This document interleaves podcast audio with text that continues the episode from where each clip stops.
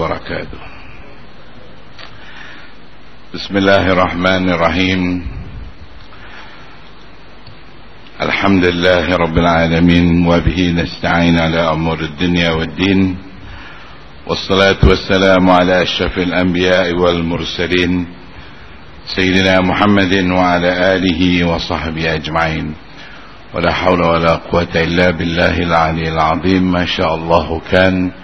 وما لم يشاء لم يكن إلهي أنت مقصودي ورضاك مطلوب بعاتني محبتك ومعرفتك Berbahagia Tuan Busi Majlis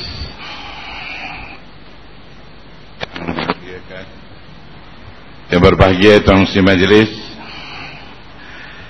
uh, Yang dimuliakan Mukarram Ustaz Haji Syarif Irawi Berbahagia Tuan Pengurusi dan sekalian jawatan kuasa pentadbir Masjid Al-Istiqamah. Yang saya muliakan Tuan-Tuan Imam dan Tuan-Tuan Bilal. Yang saya muliakan para asatizah dan ustazat. Hadirin dan hadirat dan dirahmati Allah Subhanahu wa taala. Alhamdulillah syukur kita kehadrat Allah Subhanahu wa taala dapat bersama-sama kita berkumpul pada malam ini dalam satu tempat yang mulia. Mudah-mudahan dirahmati Allah Subhanahu wa taala kepada kita sekalian. Mudah-mudahan dengan pertemuan ini akan bertambah lagi takwah dan taat kita kepada Allah Subhanahu wa taala. Mudah-mudahan Allah Subhanahu wa taala akan membukakan kepada kita pintu-pintu hidayah dan taufiknya hingga kita dapat menjadi manusia yang baik, manusia yang diridai oleh Allah, manusia yang taat kepada Allah hingga kan pada masa yang dijanji oleh Allah Subhanahu wa taala kita akan kembali ke pangkuan Allah taala ke hadratnya dengan benar-benar menjadi orang-orang Islam. Ya ayyuhalladzina amanu taqullaha haqqa tuqatih wa la tamutunna illa wa antum muslimun. Wahai orang-orang yang beriman adalah bertakwa kepada Allah Subhanahu wa taala dengan takwah yang sebenarnya dan janganlah kamu mati melainkan kamu itu orang Islam. Alhamdulillah dalam memperkatakan tajuk pada malam ini yang telah didahului oleh uh, yang mulia Ustaz Haji Syarif Irawi tentang membentuk nafsu yang diundang oleh Allah Subhanahu wa taala ataupun yang menuju kepada Allah Subhanahu wa taala telah pun sama-sama kita berilmu mendapatkan pengetahuan apa yang telah disampaikan oleh yang mulia ustaz uh, tentang perkara-perkara yang berkaitan dengan nafsu berkenaan dengan syaitan berkenaan dengan uh, ma'rifah berkenaan zikir berkenaan dengan uh, ada ilham daripada syaitan dan malaikah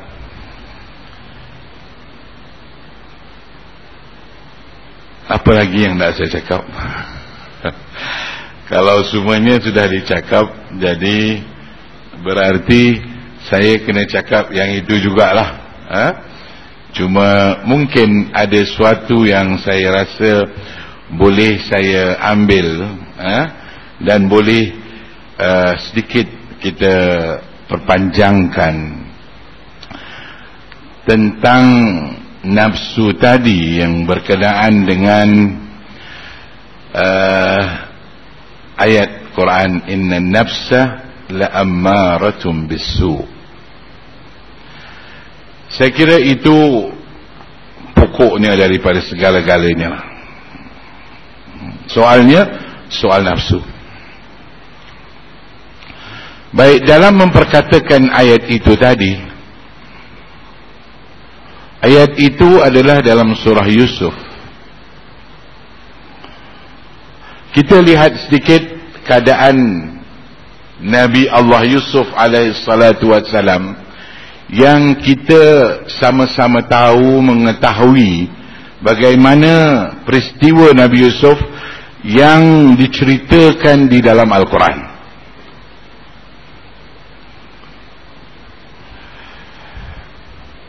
Nabi Yusuf wassalam kita tahu dia adalah antara makhluk Allah taala yang apa?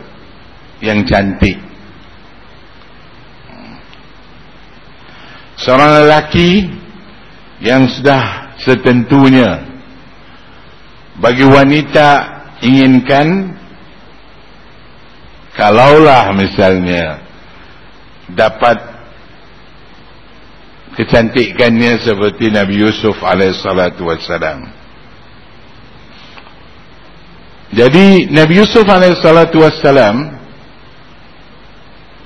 memang Allah beri beri beri kepada beliau kecantikan yang luar biasa.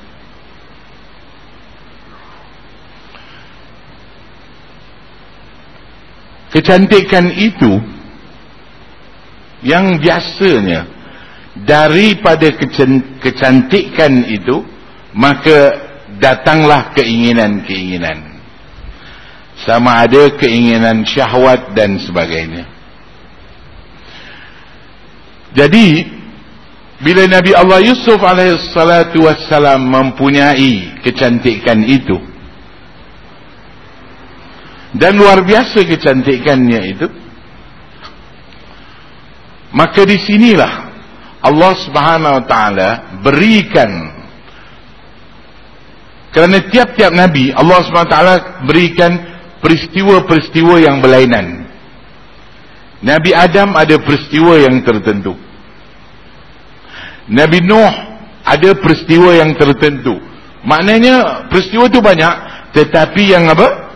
Yang khusus yang uh, dibicarakan, yang dibesarkan, uh, yang menjadi cerita utama di dalam kisah Nabi itu sendiri.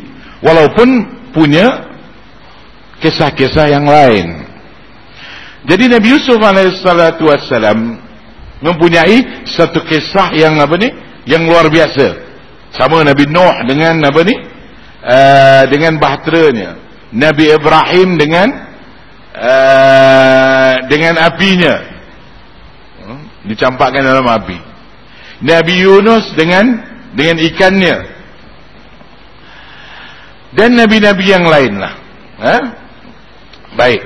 Nabi Yusuf ini diberikan satu peristiwa yang besar. Selain daripada peristiwa daripada mula-mula.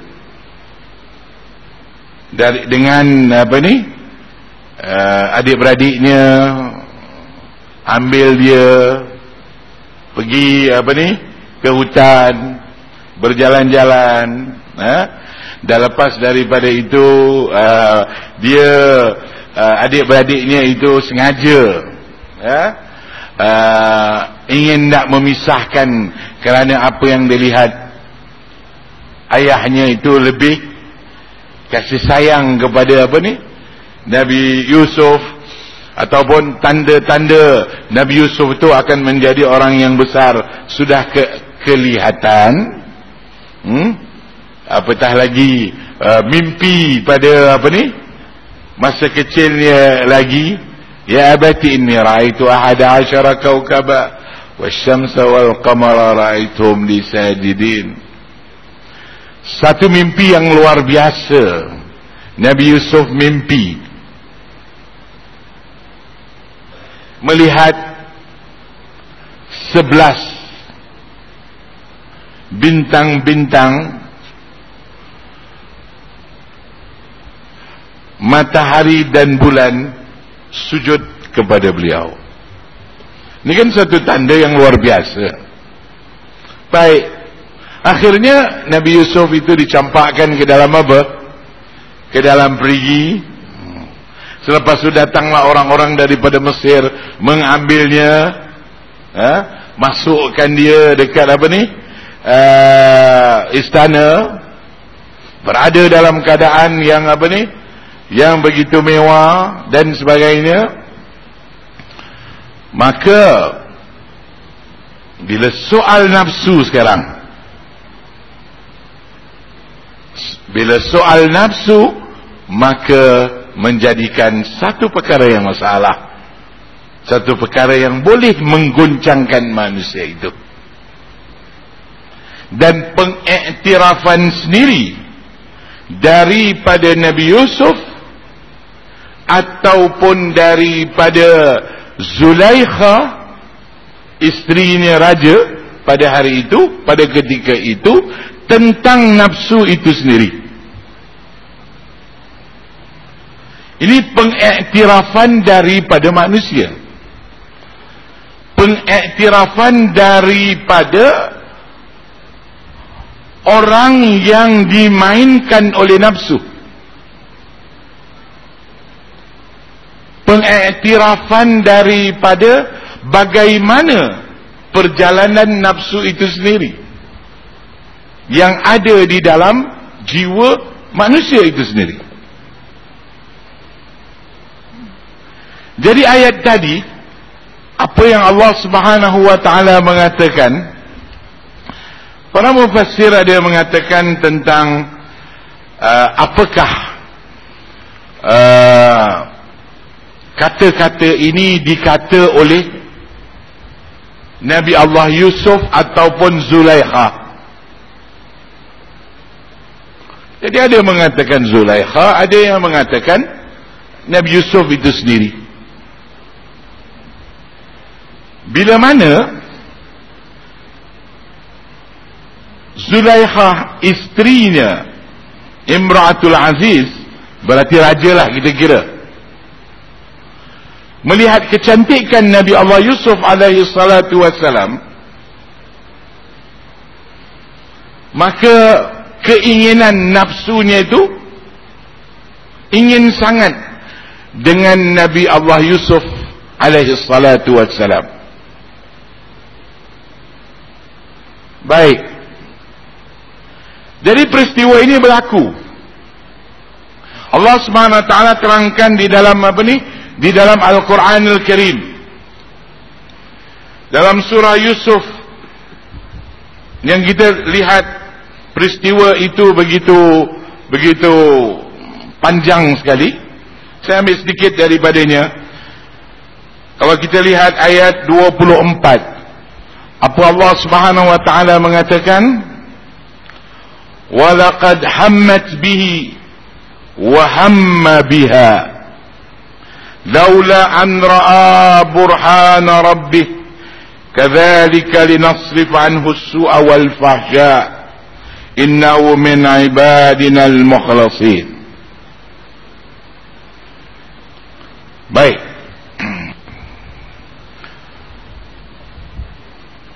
Nabi Yusuf dipanggil masuk di dalam apa? Di dalam satu bilik. Oleh siapa? Oleh isteri raja. Oleh Zulaikha namanya. Diingin buat sesuatu dengan apa ni?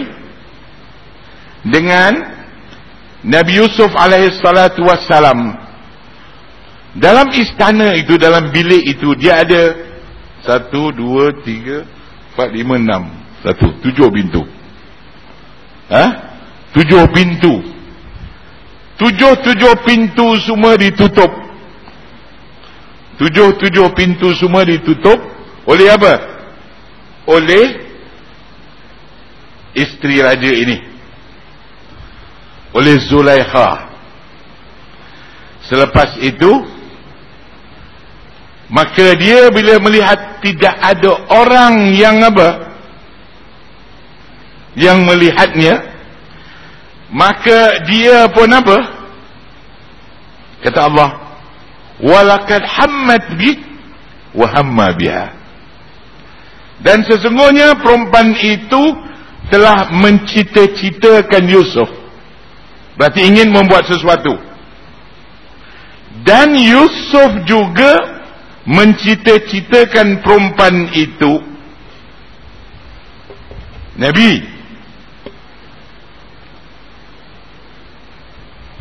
Jadi bila keinginan Zulaikha itu memuncak ingin buat sesuatu kepada Yusuf, Yusuf pun goncang juga.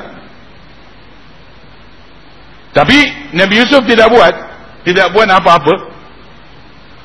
Tah bagaimanalah keadaannya di dalam bilik itu yang Zulaikha ingin apa? Ingin nak menggoda Nabi Yusuf. Jadi Nabi Yusuf pun agak bukan goncang tapi ada sedikit terlintas di dalam apa di dalam akalnya kefikirannya ke apa dia ada sedikit belum terpengaruh lah tapi sudah mula agak uh, ingin hendak semacam melayannya ini Allah sendiri mengatakan wahamma biha baik Apa yang berlaku selepas daripada itu? Ini yang penting. Apa kata Allah Subhanahu wa taala? Laula an ra'a burhana rabbih Sekiranya pada saat itu Nabi Allah Yusuf tidak melihat sesuatu keterangan daripada Allah boleh jadi. Boleh jadi dia pun akan tergoda. Boleh jadilah. Tidak kenapa Allah SWT mengatakan begini laula an ra'a burhana rabbik pada saat itu kiranya dia itu tidak melihat suatu tanda daripada Allah baik sekarang istilahnya tanda burhan baik ini sekali langsung dengan ayat ini menunjukkan kepada kita bagaimana kita hendak melawan hawa nafsu kita. Tadi kita perkatakan nafsu dan nafsu itu bermacam-macam peringkat eh? yang telah yang mulia ustaz tadi mengatakan eh? bagaimana kita nak mengatasi bila nafsu itu menyuruh kita buat yang tidak baik kerana kita tidak dapat elak nafsu itu mesti ada manusia punya nafsu ini yang berbeza dengan malaikat. Malaikat tidak punya nafsu. Seperti nafsu keinginan seperti kita syahwat makan minum dan sebagainya. Baik Allah subhanahu wa ta'ala menunjukkan kita satu jalan. Satu jalan belum lagi dinodai digodai maka dia kena ingat sesuatu. Burhan. Pertunjuk daripada Allah Subhanahu wa taala baik di sini ditafsirkan oleh para ulama. Burhan itu dengan bermacam-macam apa ni? Tanda dan pertunjuk. Bila dia itu terlintas sedikit di dalam hatinya itu tadi Allah tunjukkan sesuatu. Allah tunjukkan apa dia? Berarti Allah tunjukkan antara lain hukum Allah itu sendiri. Dia sudah ternampak terasa hukum Allah subhanahu wa ta'ala dengan perbuatan ini. Dia pada ketika itu telah nampak dirinya yaitu dirinya itu seorang nabi. Umur beliau pada ketika itu dalam lingkungan 30-an 33 dalam lingkungan 30-an jadi berarti di sini dia sudah mengingatkan lagi tentang hukum-hukum Allah Subhanahu wa taala. Dan satu lagi yang menjadi perkara yang pelik bagi Nabi Allah Yusuf alaihi salatu wasalam bila mana Zulaiha hendak buat sesuatu dekat dalam bilik itu ada satu patung. Patung Zulaiha tutup patung itu dia ambil satu kain eh? dia tutup patung itu kata Nabi Yusuf selepas dia kembali baliklah kembali balik daripada ingatannya itu tadi antara burhan ini kata Nabi Allah Yusuf alaihi salatu wassalam sekiranya batu itu engkau tutup kenapa kau tutup batu itu kata Zulaikha aku malu. Aku malu dengan perbuatan yang akan aku lakukan. Kalau-kalau si patung ini aku berada di hadapan patung ini. Kata Nabi wassalam kalau engkau takut patung yang tidak punya nyawa apa-apa apa tidak aku takut kepada Tuhan yang menjadikan segala-galanya yang mendengar, melihat, mengetahui padahal patung itu tidak mengetahui apa-apa Baik. Lebih dalam lagi, burhan itu tadi, burhan itu tadi, seorang sufi di dalam tafsir Ruhul Bayan. Jadi namakan ini tafsir dalam Ruhul Bayan, Syekh Ismail dia mengatakan apa? dalam tafsirnya burhannya pada ketika itu Nabi Yusuf alaihi salatu wassalam melihat siapa? Terpandang di hadapannya bapanya. Dia terlihat bapanya seolah-olah dipancarkan satu pandangan bapanya. Jadi burhan itu artinya tanda-tanda dia ternampak pada saat itu bapanya di hadapannya. Satu pandangan. Jadi itulah sebab-sebab yang tidak Nabi Yusuf melayani mengikut kehendaknya Zulaikha itu tadi. Jadi teringat dia dengan hukum Allah itu dia burhan juga. Burhannya juga dia itu sebagai seorang yang dimuliakan oleh Allah. Teringat dia akan perkara itu. Teringat dia akan azab-azab Allah SWT dan antara lain teringat dia itu akan apa? Ternampak di hadapannya bapanya. Jadi bapanya itu agak memberi dia itu semacam sesuatu yang menakutkan dia untuk dia meneruskan perbuatan-perbuatannya itu Baik, satu perkara. Jadi selepas daripada itu, kita tahu peristiwanya. Saya tidak ceritakan satu persatu lah. Selepas itu, bila dia sudah nampak melihat burhan-burhan ini, maka dia pun apa? Lari. Lari ingin nak keluar daripada daripada hmm, bilik itu. Menerusi salah satu daripada pintu. Maka bila nak keluar baru datangnya suaminya itu kan.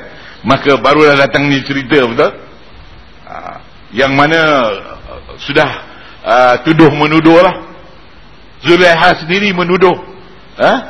uh, Nabi Yusuf cuba nak uh, apa ni menodai dia padahal dia yang menak menodai Nabi Yusuf wassalam tapi kerana dia, dia nak menegakkan kebenaran kena takut dan sebagainya akhirnya apa ni? Kita pendekkan cerita. Akhirnya Nabi Yusuf dimasukkan penjara. Kelas baik selepas daripada itu dengan kekuasaan Allah subhanahu wa ta'ala maka Nabi Yusuf tidak bersalah.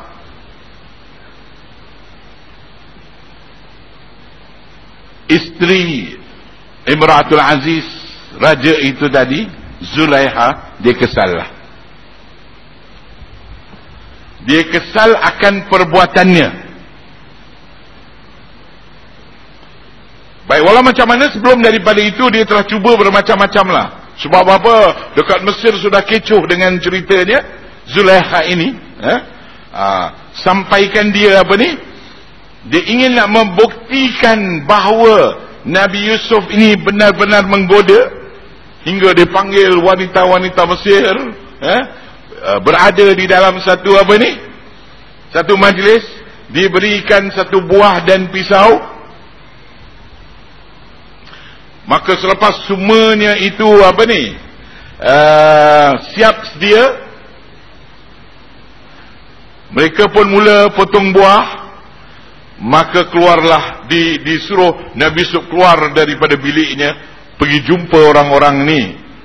Siapa ini? Uh, tamu-tamunya itu. Tapi tamunya semua perempuan.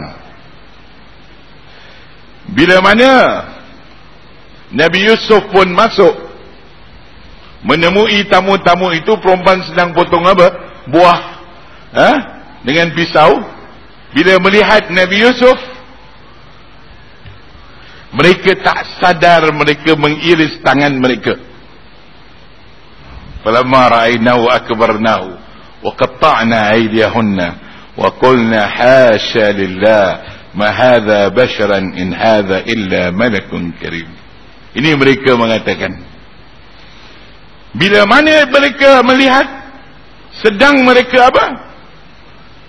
Memotong buahnya itu dengan pisau hingga teriris jari-jari mereka. Kerana keajaiban kecantikan Nabi Allah Yusuf alaihi salatu wassalam. Mereka merasakan bahawa Nabi Yusuf ini bukan manusia. Dia adalah malaikat. Ini sebenarnya bukan manusia itu perasaan mereka lah.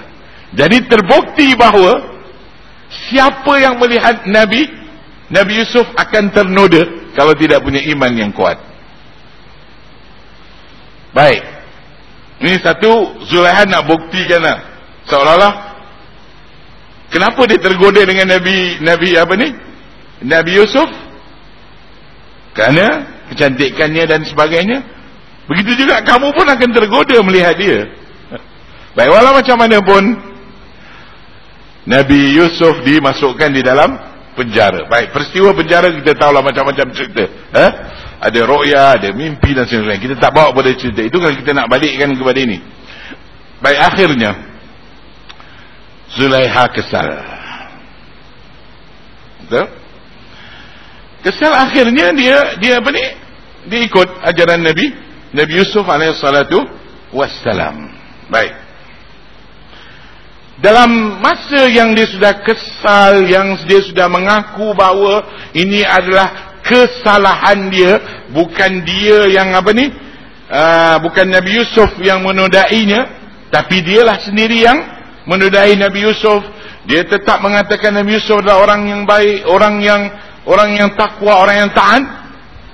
Selepas dia kesal maka dia mengatakan inilah ayat dia yang tadi kita mengatakan dalam surah surah apa? Surah Yusuf ayat 53 apa kata dia? Wa ma ubarri'u nafsi inna nafsa la ammaratun bisu' illa ma rahima rabbi inna rabbi ghafurur rahim maka apa kata dia dan tiadalah aku bebaskan diriku. Ini sama ada Zulaiha cakap ataupun Nabi Nabi Yusuf. Tapi tidak mengapa dalam masa mereka berkata akan perkataan ini yang mereka kedua uh, yang Zulaiha pun sudah Islam sudah mengikut Nabi Yusuf sudah bertaubat. Jadi tak kira lah uh, Nabi Yusuf yang berkata ataupun uh, Zulaiha mengatakan. Apa yang mengatakan? Wa ma ubarri'u nafsi. Ini satu kata-kata yang cantik sebenarnya. Satu kata-kata yang mengatakan aku tidak mampu membebaskan diriku. Aku tak terdaya untuk mengawal diriku. Ini perkataan khusyuk tawaduk orang yang tidak apa ni tidak merasakan bahawa dirinya itu besar diri ini tidak mempunyai kuasa aku tidak mampu lah satu orang mengatakan Aku tidak mampu membebaskan diriku. Aku tidak punya kuasa membebaskan diriku. Kerana diriku ini nafsi. Inna nafsa la ammaratun bisu. Sesungguhnya nafsu ini sentiasa dengan kuat. Sebab itu digunakan perkataan ammarah. Berarti sentiasa menyuruh-nyuruh berarti satu macam punya apa ni uh, menarik kasirul amarah amarah berarti sentiasa sentiasa menyuruh membuat apa keburukan sesungguhnya nafsu sentiasa menyuruh membuat Zulaiha. Mereka mengakui sesungguhnya nafsu itu menyuruh kepada keburukan. Tapi seterusnya apa ayat itu? Illa ma rahima rabbi ini untung. Ayat ini memberi keuntungan kepada kita. Sebab nafsu itu boleh dikalahkan. Sekiranya siapa yang dikasihi oleh Allah Subhanahu wa taala maka dia akan dapat mengalahkan nafsunya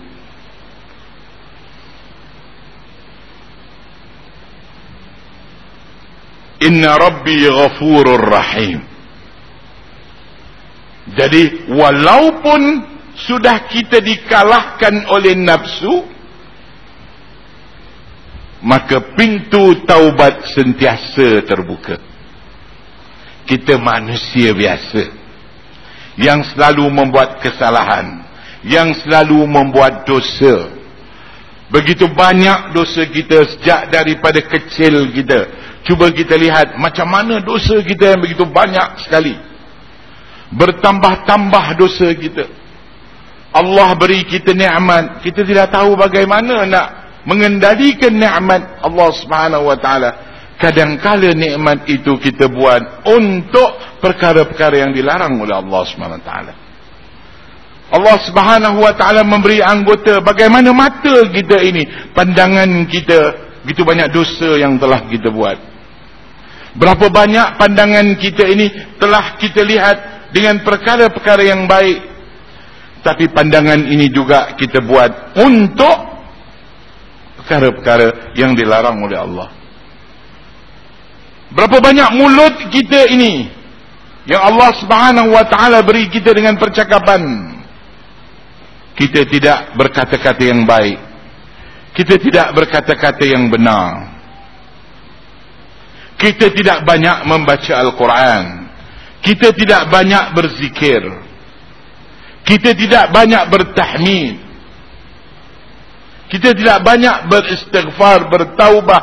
Tapi mulut kita ini kita buat sesuatu dengan perkara-perkara yang dilarang oleh Allah subhanahu wa ta'ala. Kerana kita terikut akan apa?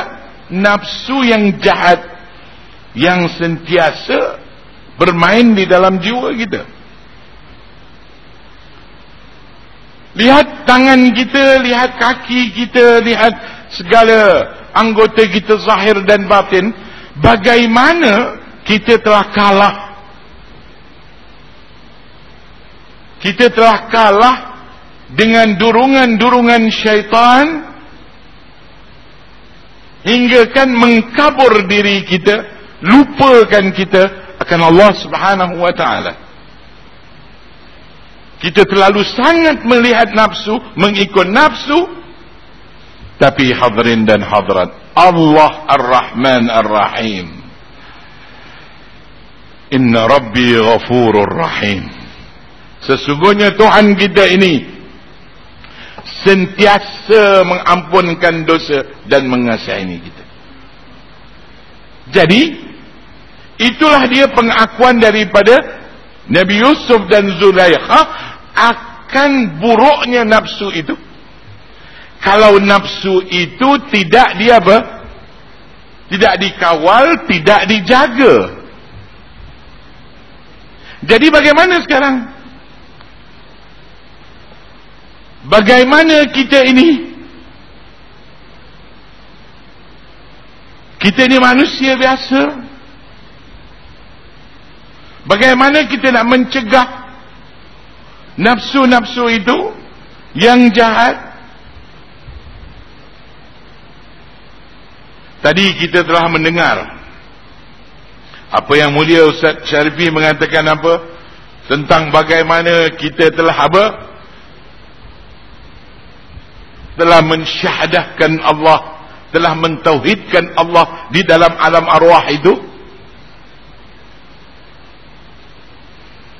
memang benar hadirin dan hadirat Allah sendiri menyaksikan dalam Al-Quran. Tapi kita mesti melihat bagaimana. Ini bulan maulid Nabi sallallahu alaihi wasallam.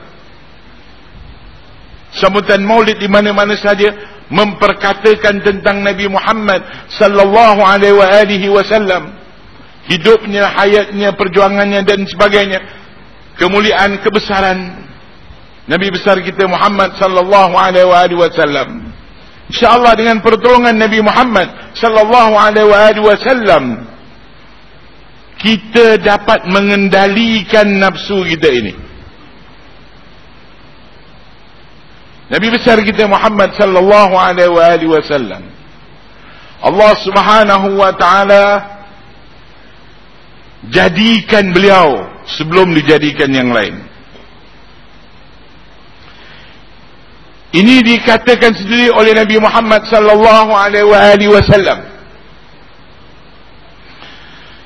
Awal ma khalaq Allah nabiyyaka awal ma khalaq Allah nur nabiyyaka ya Jabir. Sahabat Nabi Muhammad sallallahu alaihi wasallam bernama Jabir maka Nabi Muhammad mengatakan kepada sahabatnya yang bernama Jabir mula-mula Allah Subhanahu wa taala jadikan adalah siapa? Nur Nabi besar kita Muhammad sallallahu alaihi wasallam. Nur. Cahaya itu Allah jadikan. Di dalam hadis yang lain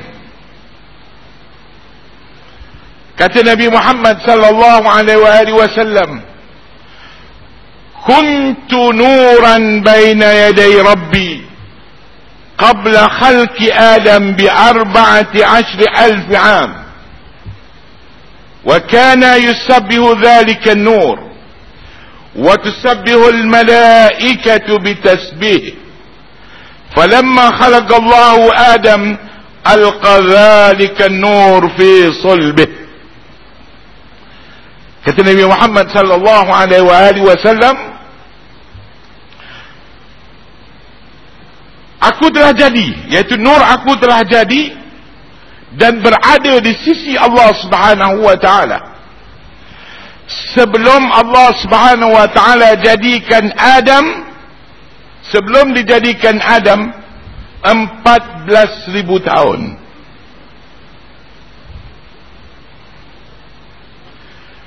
dan nur 14,000 tahun itu bertasbih kepada Allah subhanahu wa ta'ala bersama-sama dengan malaikat.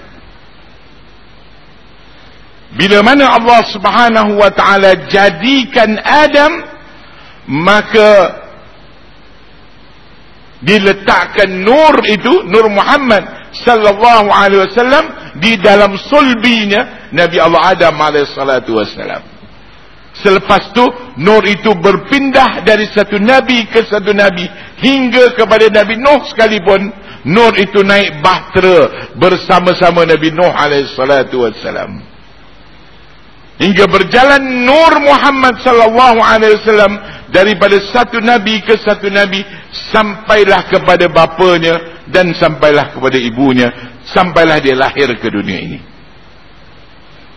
Berarti itu dia Nabi Muhammad sallallahu alaihi wasallam. Nabi Muhammad sallallahu alaihi wasallam mengatakan yang lain kuntu nabiyan wa adam bainar ruhi wal jasad aku telah menjadi nabi.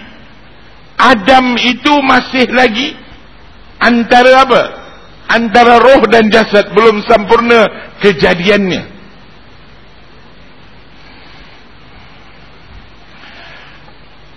Di dalam Al-Quran ada surah An-Nur. Eh?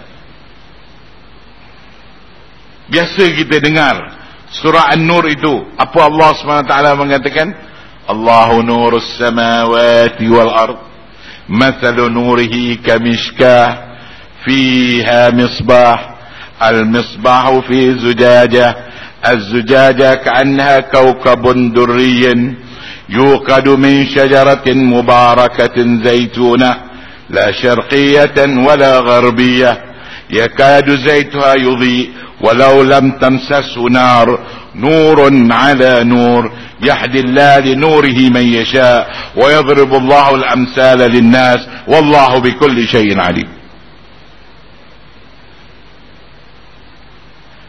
dalam mentakwilkan ayat ini saya tidak bawa satu persatu dekat sini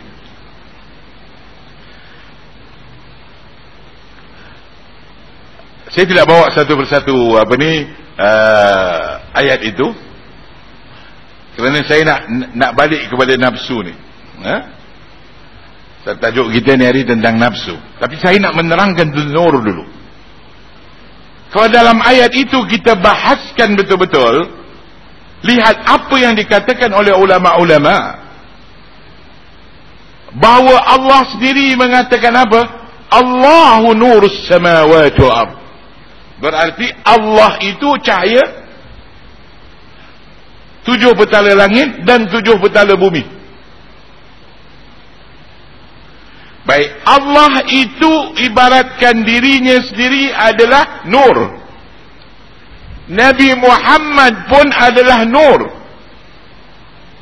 Dan keseluruhan ayat itu tadi, kalau kita pergi satu demi satu, maka kita akan dapat lihat yang dimisalkan Allah Subhanahu wa taala dalam ayat itu eh, seperti pelita eh, uh, apa ni dia hidup dengan apa ni uh, dengan uh, dengan minyak zaitun dan sebagainya bukalah tafsir dalam uh, dalam surah An-Nur eh? uh, silakan uh, apa ni buka tafsir dalam surah An-Nur ayat eh, 15 eh? ayat 15 lalu dibawa dalam dalam salat dan sebagainya eh? ayat itu buka kesemuanya itu mengikut banyak ulama. Allah subhanahu wa ta'ala memberikan perumpamaan tentang nur. Dia itu nur yang lain semua Nabi besar kita Muhammad sallallahu alaihi wasallam. Hingga nurun ala nur berarti dari Muhammad kepada yang lain. Jadi menunjukkan bahawa betul-betul Nabi besar kita Muhammad sallallahu alaihi wasallam itu adalah cahaya untuk kita semua. Wa ma arsalnaka illa rahmatan lil alamin. Ada rahmat yang khas, ada rahmat yang am. Berarti rahmat yang am diberikan kepada semua yang bukan Islam pun dapat yang apa yang bukan Islam pun dapat. Yang Islam dan bukan Islam dapat. Tapi ada rahmat am. Ini diberikan kepada orang-orang mukmin. Tentang nur Allah Subhanahu wa taala itu. Yang diberikan kepada Nabi Muhammad.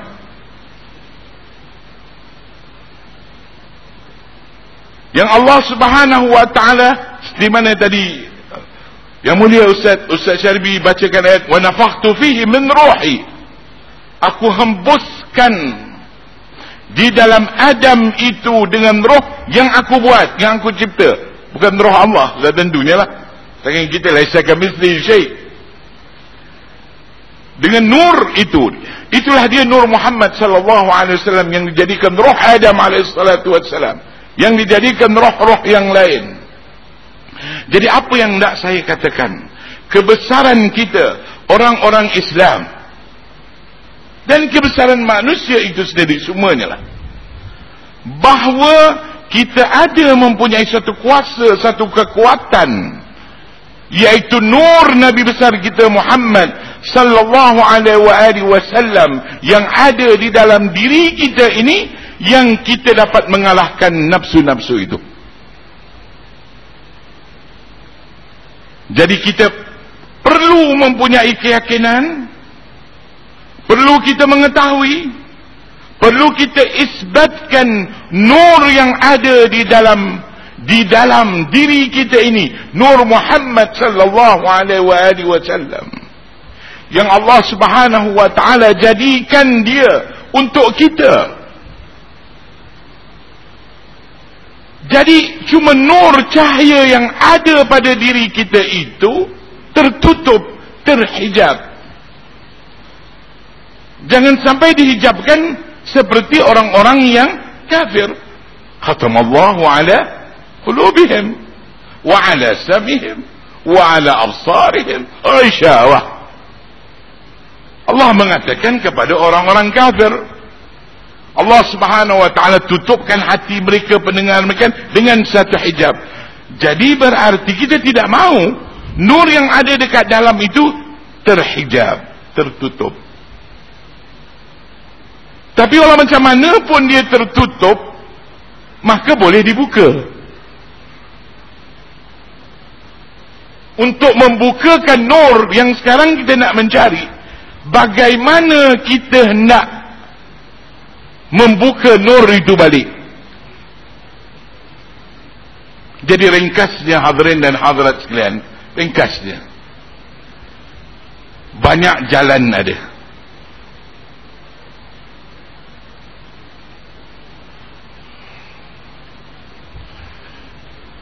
jalannya itu banyak. Semua tuju kepada Allah subhanahu wa ta'ala. Jalannya itu banyak. Apa saja jalan asal kita menghidupkan nur itu balik semuanya betul asal tidak menyalahi Islam. Habis cerita. Itu yang paling mudah sekali.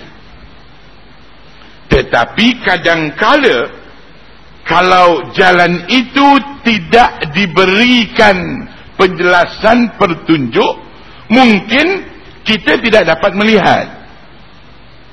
Itu saja baik. Jalan dia tu bagaimana? Jadi kita ambil daripada apa dia? Nafs amarah itu tadi.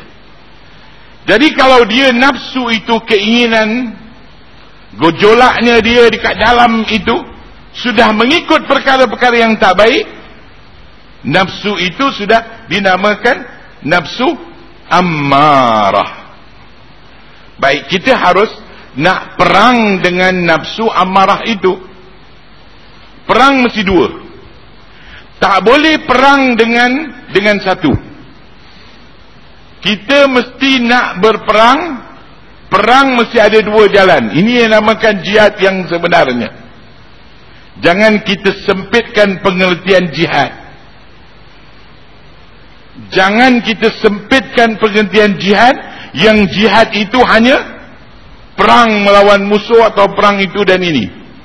Tetapi yang sebesar-besar jihad adalah akbarul jihad jihadun nafs. Kata Nabi Muhammad sallallahu alaihi wasallam. Jadi jihad akan nafsu kita ini ini yang penting. Dan jalan untuk berjihad melawan hawa nafsu kita ini ada dua cara yang penting. Dan kedua-dua ni mesti nak digunakan. Kalau tidak nafsu itu kita tidak akan dapat mengalahkannya. Pertama kita kena lawan dia dengan menolak benda-benda yang keji yang diharamkan oleh Allah Subhanahu wa taala, yang ditolak oleh Allah Subhanahu wa taala. Berarti orang muslim mesti nak meninggikan syariat hukum Allah Subhanahu wa taala.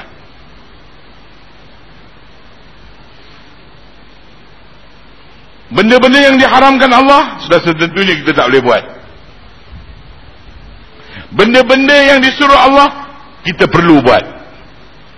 Sekurang-kurangnya eh, segala apa yang di fardukan oleh Allah Subhanahu wa taala kita kena usaha. Ini kena usaha. Kita sama-sama kena usaha buat segala perintah Allah Subhanahu taala takwa kepada Allah. Bila lagi nak takwa? Bila lagi nak buat perintah Allah Subhanahu taala? Padahal hidup ini adalah begitu pendek sekali. Kita sudah hidup pada alam-alam sebelum daripada ini begitu banyak sekali. Alam tadi alam arwah tadi alam alastu bi rabbikum.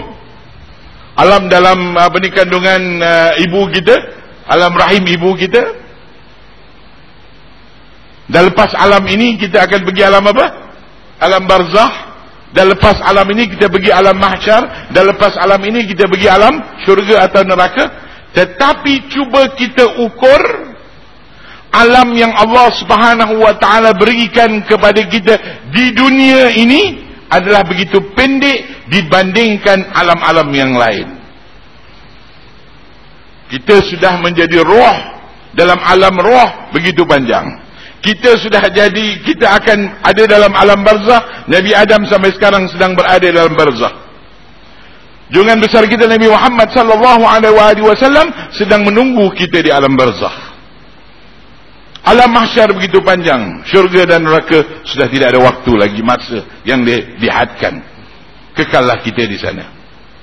Baik dengan itu kita berada di dalam alam dunia ini cuba kita lihat. Panjang atau pendek. Dan dalam masa yang pendek ini juga kemampuan kita untuk bertakwa lagi pendek. Ada yang tak dapat melakukan takwa disebabkan keadaan sakit uzur dan sebagainya. Ada disebabkan kerana dunianya. Ada disebabkan kerana itu dan ini. Jadi pokoknya kesemuanya alam takwa ini dekat dunia adalah begitu pendek. Jadi kalau kita tidak mengatur alam takwa kita ini jadi bagaimana kita ini nanti mau pergi kepada alam barzah menemui Allah Subhanahu wa taala menemui nur yang sebenarnya Muhammad sallallahu alaihi wasallam Apakah Nabi Muhammad sallallahu alaihi wasallam boleh terima kita sebagai umatnya? Kalau misalnya kita tidak buktikan betul-betul yang kita ni umat Muhammad dengan mengikut ajarannya. Jadi jangan tunggu lagi. Peruntukkan waktu kita. Jadualkan waktu kita. Kita tidak dunia, kita nak akhirat. Rabbana atina fid dunya hasanah wa fil akhirati hasanah. Kita nak dunia betul. Tetapi bagaimana kita jadualkan diri kita dengan Allah, takwa kita kepada Allah Subhanahu wa taala. Selagi kita tidak berjihad, kita berjuang betul-betul untuk melawan hawa nafsu yang selalu menyuruh kita kepada kepada kejahatan. Dan kita melayan terus. Dan kita tidak tukar dia dengan dengan perkara-perkara yang baik perkara-perkara yang disuruh oleh Allah SWT selagi itu kita di dalam nafsu ammarah jadi pertama menjunjung tinggi mengamalkan syariah Rasulullah sallallahu alaihi wasallam dalam semua hidup kita. Wa ma khalaqtul jinna wal insa illa liya'budun. Dalam salat kita jadi ibadah. Puasa kita ibadah. Dalam urusan rumah tangga ibadah. Dalam kita ini bekerja mencari nafkah ibadah.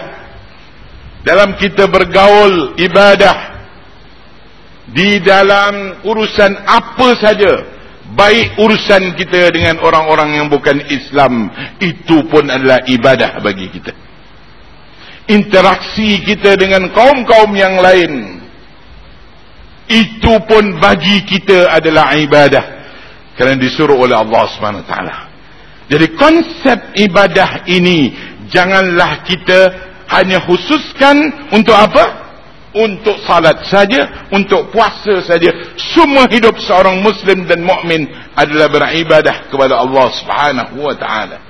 Itu yang kita nak kena jadikan diri kita supaya sentiasa kita ingat Allah Subhanahu Wa Taala. Sentiasa kita takut kepada Allah Subhanahu wa taala. Sentiasa kita ingat akhirat. Walaupun apa kita menjadi orang kaya.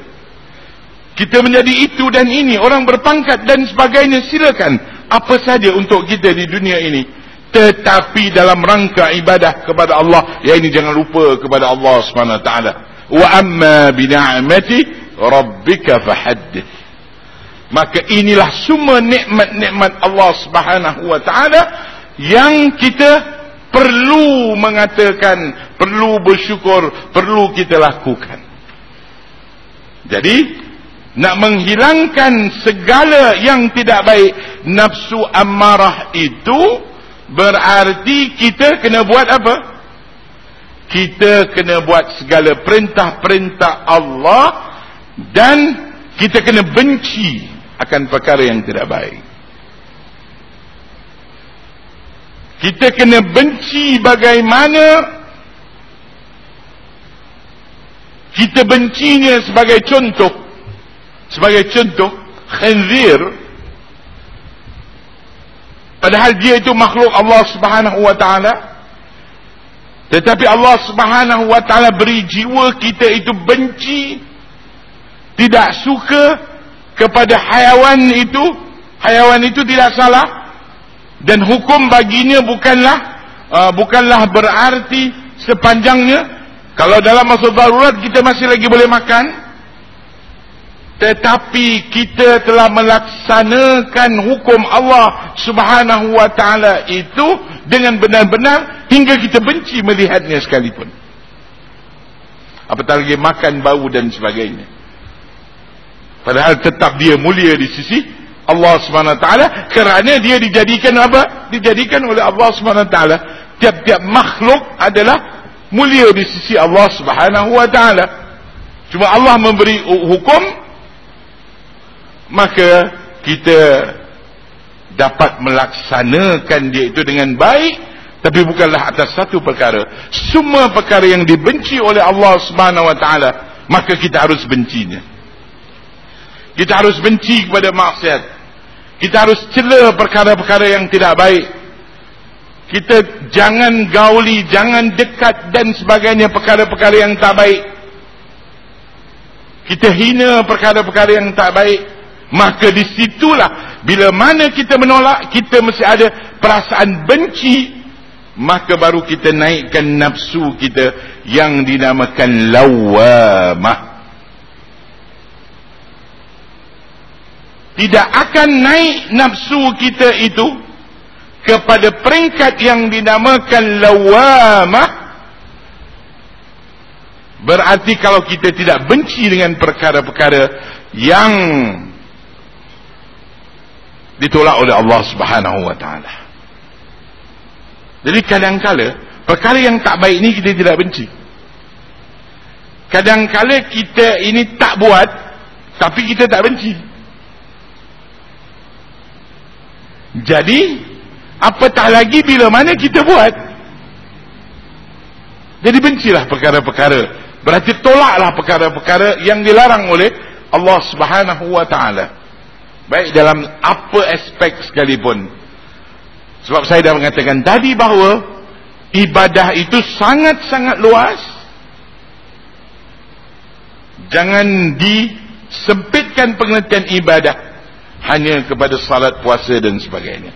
Semua hidup seorang muslim adalah ibadah. Baik selepas mana kita ini telah benci akan perkara itu persiapan yang ada di dalam jiwa kita ini kita sudah ada inilah saya mengatakan tadi nur itu sudah ada Nur yang ada dalam jiwa kita ini akan hidup kembali. Akan mula menerima panduan gerak-gerak malaikah. Tadi dia menerima gerak daripada apa? Daripada syaitan saja kalau kalau yang tadi amarah itu tetapi bila dia sudah membenci akan perkara-perkara yang dilarang oleh oleh Allah Subhanahu wa taala dan dia menolak dia tidak buat maka di situ barulah mula nur yang kat dalam itu tadi yang tertutup maka dia mula memancarkan cahayanya. Disitulah kita akan mendapat apa dia kita mendapat durungan-durungan yang baik. Baru saat itu kita ingin selalu ke masjid. Pada saat itu kita ingin hendak banyak beribadah.